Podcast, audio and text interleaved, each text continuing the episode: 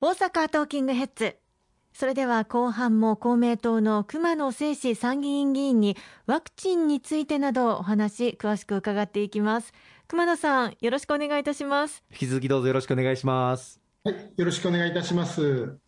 さああの公明党の取り組みによってワクチン接種が国費で賄うことができこれだけの人に広まったと言えるかと思いますが熊野さん次のフェーズは何になるんでしょうか？一つはですね議論になっております3回目の接種がどうなるのかでございますとかあるいは毎年毎年接種が必要になるのかといったようなことが大きな議論になるのかなというふうに思ってございます。それともう一つはあの私もいろんな方と伺いますといつ国産のワクチンができるんでしょうかと、まあ、そういったあのご期待といいますかあの要望もあの強いところでございまして、まあ、次のフェーズとしてはあのワクチンということに関して言いますと、まあ、そういったところにあの関心があの移っていくのかなというふうに思っております。まあ、今回のこのコロナワクチンは、日本で初めての取り組みとして、全額国費でこれだけの規模の方々に無償でワクチンを打っていただくということにしました。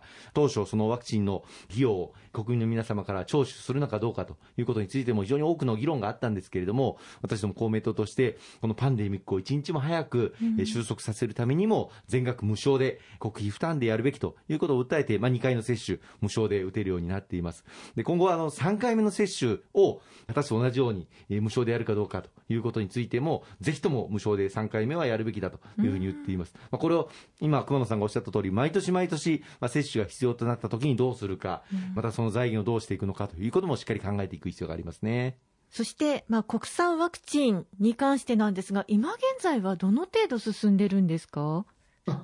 いろんな製薬会社が、例えば大学等と共同研究をしながら、開発をあの進めているところでございます。やっぱりアメリカ、イギリス、さまざまな諸外国でワクチン接種が開発できているのに、はい、その日本遅れてるんじゃないかというふうな声を国民の皆さんからお聞きするわけですけれども、今、あの順調にですね、試験等の計画も示されてございまして、しっかりとした研究費というものを確保すべきだというのが、まあ、公明党の大きな主張でございまして、まあ、そういった中で昨年度の補正予算を通じまして研究者の皆さん方あるいは製薬会社の皆さん方に思い切って研究開発できるようにということで予算措置をさせていただいてございます。国産のワクチンが打てるようになればななんだかこうそれだけ安心感もあるようなあ気もするんですけれども一方で例えば海外製のワクチンだけではだめということにもなるんでしょうか？だめということでは決してございませんで、ただ、まあ、いろいろ言われてますのは、あのそういったこれからですね、例えば今、変異というものが問題になってます、でそういったあの変異がどんどんどんどん進んだときに、日本でしっかりとワクチンが開発できる環境というものを作っておくとということは非常に大事な観点だろうかなというふうに思っております。そのために公明党が担ってきた役割などはございますか？まさにですねあの国産ワクチンをどのように開発、研究するのかということで先ほども少し触れましたけれども研究、開発のところでございますとかあるいは製造ですね。あの1億2000万人の皆さん方に安定的にワクチンを供給するためにはですねそのインフラ整備等もしっかりとやらなければならないわけです。一方でですね製薬会社にしますとやっぱりそれだけのリスクをかけてですね投資をするということになりますのでそこのところでしっかりとあのリスクのところをですねある程度国として担保してあげるという意味で言うとあの研究開発さらには製造のところにしっかりと予算を確保するとそういったところで公明党の果たした役割は非常に大きいのではないかなと考えております。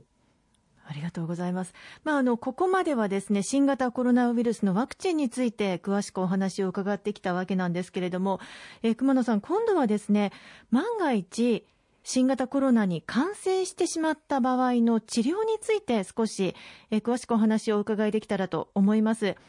まあ、あの医療崩壊を防ぐためにはやはり重症患者の方を減らすことが一番だというふうに思いますがその中で抗体カクテル療法が今注目されていますよね。この有効性についてはどのようにお考えですか？この抗体カクテル療法、そのデータを見てみますと、約7割の方で重症化予防に効果があるというふうなデータが出ていたわけです。でそういった中で、国内でも今、多くの患者さんに使用されているわけですけれども、いろいろ聞いてみますと、あの8割ぐらい効果があるというふうなことをおっしゃる先生もいらっしゃいますし、ある大学病院の教授はですね、あの、その時点で10人の方にこの抗体カクテル療法をやりましたと。で重症化したのは、ま1名でしたというふうなことも聞いておりますので、かなりこの抗体カクテル療法、有効性が高いというふうに思っております。まあ、あの熊野さんはもともとお医者さんでいらっしゃいますので、まあ、医療現場の過酷さというのはさまざまな方面から耳に入ってきていらっしゃると思いますが、そのあたりはどのようにお感じでしょうか？第4波の時でしょうか、ちょうど4月の時に、東京よりも大阪が感染がひどい時がございました。あのその時の状況をですね、あの関係者の皆様方にお伺いをすると、本当に大変だったと。でどういうことかというと、重症化をして病床に入られます。ところが、一旦 ICU に入ると、なかなか ICU から出れないという状況が続いたそうです。一方で、いわゆる重症化病床が満杯ですので、新しい方、感染して、本当は重症化病棟、ICU に入れてあげなければならない方々が、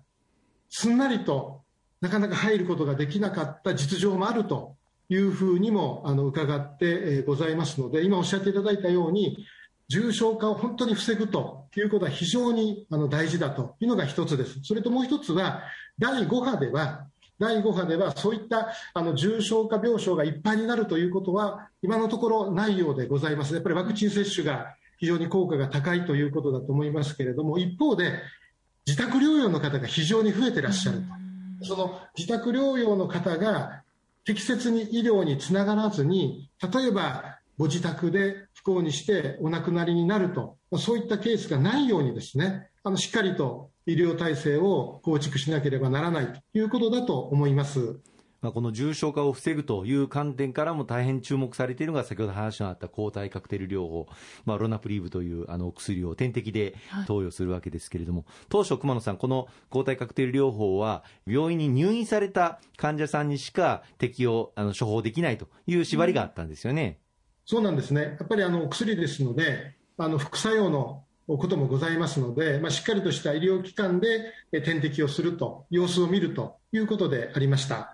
とはいえですね、あの矛盾が生じまして、病院でないとダメだとなると、自宅療養の人とか、宿泊療養の方で、重症化を予防するために多くの方が自宅でありますとか宿泊施設にいらっしゃいますのでそういった方々にこの抗体カクテル療法をどうやって届けていくのかということが次の大きな課題でございまして、まあ、その一つとしてあのいわゆる宿泊施設というものを臨時の臨時の医療施設として、登録をして、そこであればあのお医者さん、看護師さんがいる中でこの抗体カクテル療法を実施できると、ま、そういったことをやりますでありますとかあるいは外来でこの抗体カクテル療法ができるようになったということでございます。はい、今、熊野さんがおっしゃっていただいた通り、はい、やはり今、大事なことはこう軽症の患者の方が重症化しないようにしていかなければいけない、うん、でその中で大変注目されているこの抗体カクテル療法を、軽症の症状が発症した、うん、まあ、できる限りあの早期に初期の段階でこの抗体カクテル療法を処方することが非常に効果があると言われておりますので、宿泊療養中の方であっても、また自宅療養中の方であっても、何らかの処方ができないのかということを公明党から強く訴えて、まあ、政府の当初の方針であった入院中の患者だけと言ってたのを方針を転換してもらいまして、宿泊療養中でも、また外来の患者の方でも処方できるというふうに大きく変わったんですよね。うんその結果、より多くの人の命を救うことにもつながりますよね。そして熊野さん、まあ、あのいろいろと医療現場も過酷な中だというふうに思いますけれども、後遺症に悩んでいる方もたくさんいらっしゃいますよね。公明党の取り組みによってコロナ後遺症相談窓口が設置されたと伺いました詳しく教えていただけますか？ありがとうございます実はですねあのコロナ後遺症ということでコロナに感染をした後例えば半年後ぐらいに経ってもですねさまざまな症状で悩んでいらっしゃる方が多いということをお聞きをしました。そこで公明党として国会で質問をいたしまして実態調査をやるべきだというふうに提案をしました。あの特に伊佐真一衆議院議員がですねこのコロナ後遺症について、まあ、しっかりと調査すべきだということでお話をいただいてでその調査結果が出ましてやっぱり多くの方々がコロナ後遺症に悩んでいらっしゃるということが分かりました。一方でですね、そのコロナ後遺症の皆さん方が相談するところがないというのが大きな課題だったわけです。特にこの大阪にあっても、そのコロナ後遺症が疑われる皆さん方が非常に多い、そういうお声を聞いてたわけですけれども、なかなかどこに相談したらいいのかがわからないということで、大阪の府議会議員がですね、あの伊佐真一衆議院などとも連携を取りながら、大阪にもぜひ、このコロナ後遺症の相談窓口を設置すべきだということを提案をいたしまして、そして大阪府でもこのコロナ後遺症相談窓口というものが設置できたということでありまして、まあ、電話をしていただきますと、まあ、そこで症状を聞いていただいて、まあ、適切な医療機関を紹介すると、まあ、そういった仕組みを作ったということであります。今日は公明党の熊野正史参議院議員をゲストにお迎えしまして新型コロナウイルスについてそしてワクチンについてなど詳しくお話をお伺いしてきました。熊野さんどうもありがとうございました。どうもありがとうございました。ありがとうございました